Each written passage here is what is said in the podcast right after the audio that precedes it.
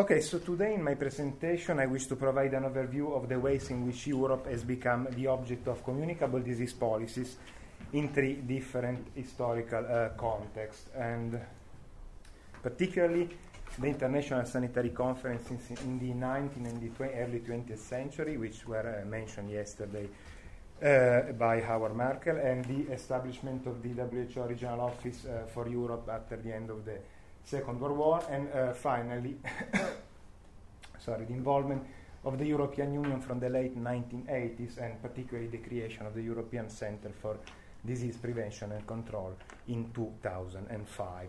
So my paper analyzes uh, the uh, different attempts to protect the European space from uh, public uh, threats and uh, drawing on research which I'm uh, currently carrying out at the London School of Hygiene and Tropical Medicine on regional mechanism of communicable disease prevention and control. Uh, now, uh, the story uh, that I'm going to tell you today begins in the early 19th century at the time of the first cholera pandemics, when Europe was hit very badly by the um, cholera pandemics, and due to the high uh, mortality rates and the dramatic symptoms of uh, cholera, uh, the disease profoundly affected European societies, as we can see in this illustration from a French magazine of the early 19th century. And besides, cholera was widely perceived as a global threat. And as a commentary uh, published in 1832 on the uh, British periodical The Quarterly Review pointed out, cholera mastered every variety of climate, surmounted every natural obstacle, and conquered every people. So, indeed, as we can see from this map, cholera uh, was uh, um, a global threat. It uh, originated in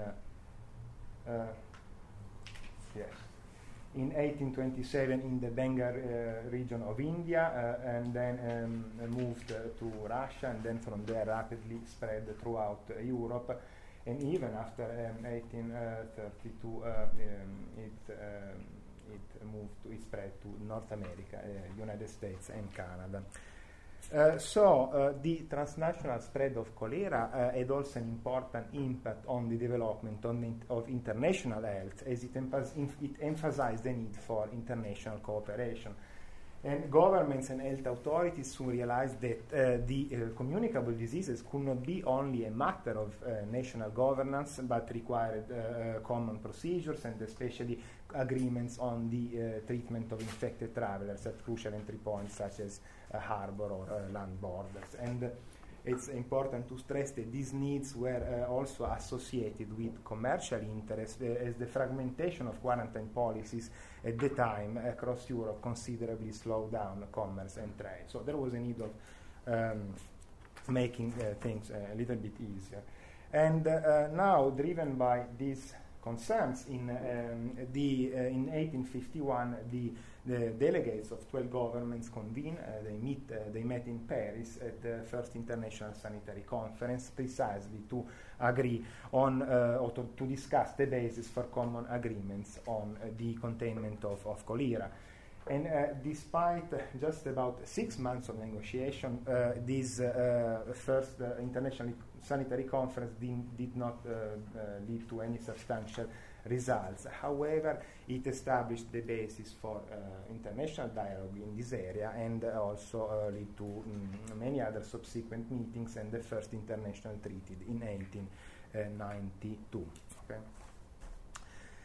Now, what I want to say is that the history of uh, these early efforts uh, towards international health cooperation is not only interesting as the prehistory or the background of the uh, international health law and particularly the international health regulations, but uh, it also reflects wider issues of European um, identity and political culture.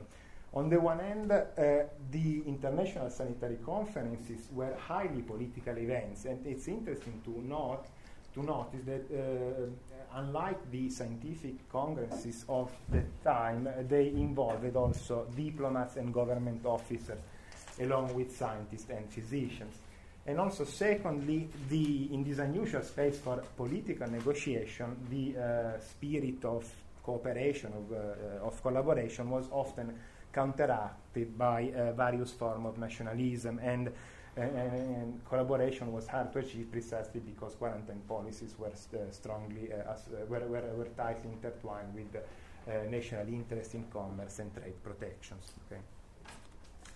Uh, now, on the other hand, a more distinctive and I would say a more cohesive idea of Europe emerged from these uh, negotiations. And First, the European delegates were primarily concerned with the protection of the European space, uh, even though cholera had much higher mortality rates in other regions of the world. And secondly, this space was not only a territorial space, but it uh, was also, uh, or a geopolitical space, but it was also a cultural construction that was thought, it was imagined by contrast with the otherness of the East, of the Orient. And indeed, more than once, Europeans conceptualized the aims of the conferences as a civilizing mission toward the backward Orient in the name of hygiene. Okay? And in this context of, of cultural concern, it is no oh, surprise that yeah, the, the Mecca, Mecca pilgrimage uh, became the target of unprecedented measures of surveillance and uh, control, despite its limited role in bringing cholera into Europe. This is a a drawing of a, a Persian camp of pilgrims uh, going to, to Mecca, as we can see. It was quite crowded. Uh, now, for similar reason, the Suez Canal became also a crucial uh, strategic issue. Uh, the canal was opened in 1869, uh, sorry, 1869 and allowed mm, the um, travel between Europe and Asia without circumnavigating Africa. So as we can see, much. This is the old uh, travel route, and this is the new one cutting across the canal. Uh, so it was considerably faster than before, but at the same time, however, European uh, authorities were highly concerned that the canal might be the conduit for the, importa- the um, for the passage of the Asian diseases, as they were called at the time, from uh, uh, the Far East and India, especially India, into Europe. And as the historian Valeska Huber pointed out in a beautiful essay, essay, article which was published in 2006, and that I strongly recommend to you, uh, she said that the fundamental idea of the first sanitary conventions was to create a semi-permeable border between the East and the West, which was open for commercial enterprises but closed for microbes and other suspicious elements. Now, the second point. Despite the cultural biases and the limited scope of these early negotiations, the international sanitary uh, uh, conferences and uh, resulting conventions were uh, important as they laid down the basis for international uh, cooperation in health. And after the end of the Second World War, their legacy was inherited and carried on by the World, Health, um, the World Health Organization, which is the health agency of the United Nations. And uh, under the WHO Constitution, which was uh, adopted in 1948, the World Health Assembly was given the uh, authority to issue new regulations on sanitary procedures to prevent the international spread of uh, diseases. And uh, However, this new uh, regime of international cooperation was considerably uh, different from a former provision. First, the WHO was uh, enabled, the, uh, uh, was given the mandate to uh, adopt a single set of international legal rules to replace the former patchwork of 12 or, sorry, something in sanitary conventions, which kind of accumulated over the previous 50 years of international negotiations. And secondly, unlike the Eurocentric standpoint of the early negotiations, the WHO had an explicit uh, universalistic outlook. And as the preamble of the WHO uh, constitution states, this uh, new approach uh, to international health uh, was a global vision indeed. Uh, from the preamble, the enjoyment of the highest attainable standard of health is one of the fundamental rights of every human being without distinction of race, religion, political belief, economic or social condition. And secondly, the health of all peoples is fundamental to the attainment of peace and security and is dependent upon the full cooperation on uh, individuals and states. Uh, now, while pursuing a global agenda, however, the WHO has always operated through a decentralized system of regional offices, which are responsible for implementation of health programs and policies in six wide geographic areas. Regional Office for Africa, the Americas, Southeast Asia, Regional Office for Europe, the Eastern Mediterranean, and Regional Office for the uh, Western Pacific, or uh, WPRO, as it is often called.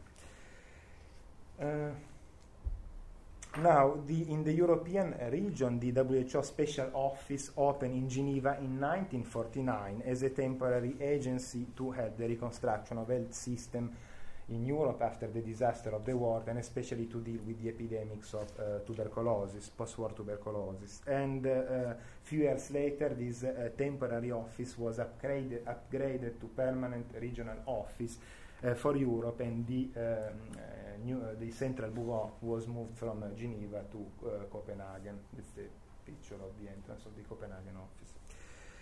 Uh, also, since its foundation, WHO Europe has contributed to strengthening cooperation between European countries, and this approach, uh, well combined with the wider set of institutional initiatives for European reconstruction, uh, such as the Organization for European Economic Cooperation, the one who was the mandate to administer the money of the Marshall uh, Plan, basically, the Council of Europe in 1949, and the European Coal and Steel Community in 1951, as, as you all know, is the forerunner of the European Union. Now, uh, over the years, the WHO Regional Office for Europe has often shifted its policy agenda according to changing priorities in public health. From the 1960s to the 1990s, there was a relative shift away from communicable disease prevention and control as a result of successful fights to uh, communi- against communicable disease in Europe, and especially uh, smallpox and, and, malaria, and as well a general decrease in communicable diseases. And uh, on the other hand, there was a general increase on, of non-communicable diseases, uh, also as a result of the process of uh, industrialization and uh, urbanization. Uh, so there was an increase of heart diseases, mental diseases, and uh, cancer. Uh, but however, in the past 10 years, there has been a renewed interest on communicable disease control as a result of new threats of international concern, such as pandemic influenza, bioterrorism, and also diphtheria and multi-drug resistant tuberculosis in the eastern part of the region and especially in Russia. sorry, in Russia.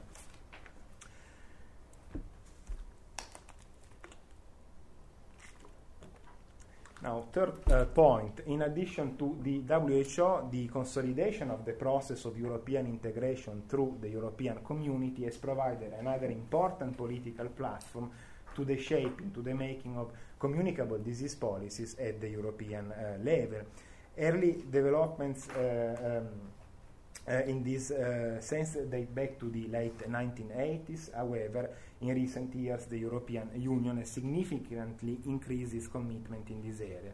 And this evolution can be explained, as was mentioned yesterday uh, already, in the light of three uh, uh, on, uh, different um, reasons. First, the increased mobility of people and traded goods within the European Union. Um, is a very important uh, reason, and especially after the last waves of enlargement, which uh, Eh, eh, mm, eh, radically changing the geopolitical configuration of the Union, but also facilitated the transnational spread of diseases over a larger scale. And secondly, as the European Union moves from a single economic market to a more political union, public health is becoming a key item on the agenda of European policymakers. And in this respect, uh, the legal basis for community planning and intervention uh, have been considerably strengthened, although uh, in a rather unsystematic way and mainly through case law, as uh, Scott, uh, Monica, and Martin McKee, for instance, have uh, um, nicely explained in their articles. And, and thirdly, the, the, public health emergency of BSE, so, sorry, public health crisis such as BSE uh, the mad cow disease, and uh, um, subsequent threats of pandemic influenza and bioterrorism have, have uh, provided further impetus to the development of transnational mechanism for surveillance and response um, of infectious disease in the European Union. now, in 2005, the EU strategy on communicable disease control has been further consolidated with the establishment of the European Center for Disease Prevention and Control, or ECDC, which is an independent uh, EU agency funded by the European Commission to identify, assess, and communicate current and emerging threats to human health from communicable diseases.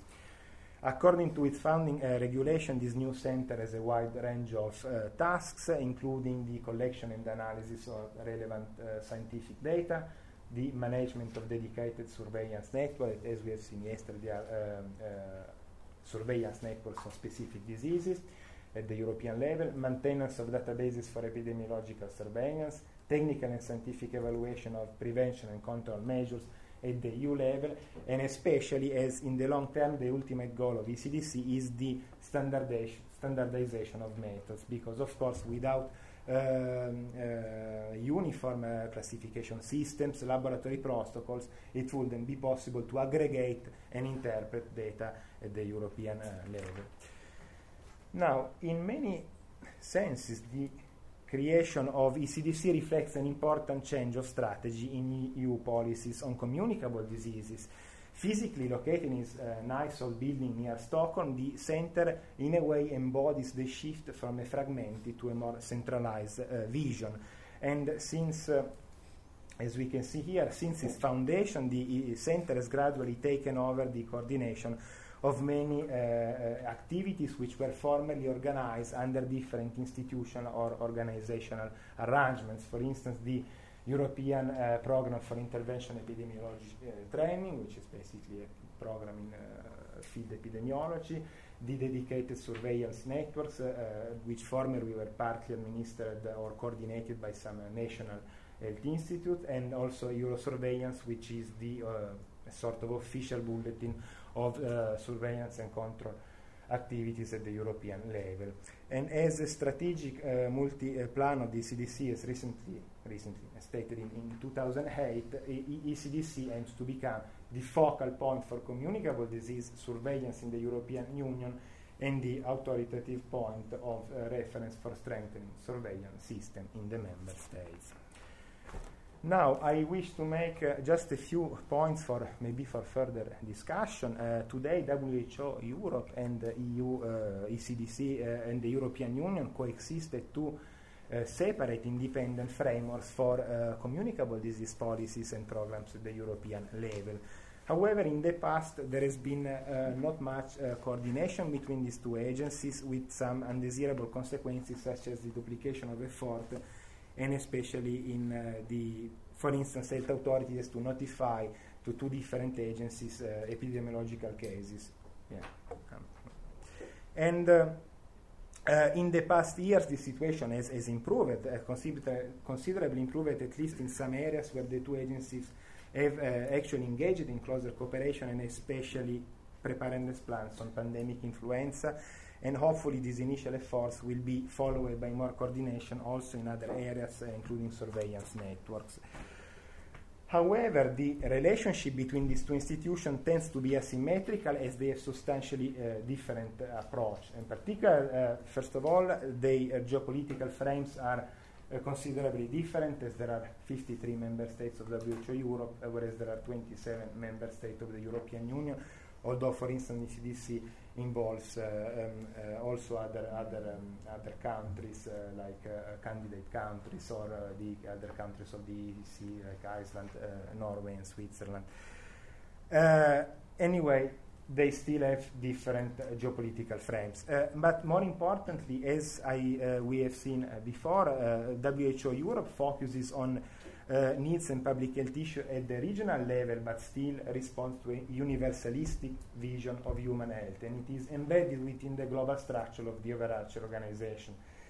By contrast, EU ECDC's policies on communicable diseases are first and foremost European. In this respect, uh, in a way, they, um, similar to the old sanitary uh, conventions, their main goal is to protect the European space from diseases. And in, in this respect, it is significant that the narrative of threats to Europe has been recurrently reproduced in EU policy discourses on communicable disease prevention as well in scientific articles. For instance, just to give some example from the journal Eurosurveillance, Uh, these are the title of few ar- of uh, article which have been recently published. Extensive drug-resistant tuberculosis, a threat for Europe. Yellow fever and dengue, a threat to Europe. Rift Valley fever, a threat for Europe in 2010. So uh, there is uh, nothing particularly bad about this. Oops, but uh, I wish to stress one point. Uh, EU policies are becoming increasingly important and can provide a substantial contribution to communicable disease control, and indeed, indeed EU ECDC can rely on good resources and institutional support, as well as high level networks which have consolidated over 50 years of political and economic relationship in Europe. However, I think that U- European policy should be more inspired by principle of global cooperation and solidarity, and not only by the mission of protecting the European citizen, and is, is often stated in policy uh, documents and, and, discourses.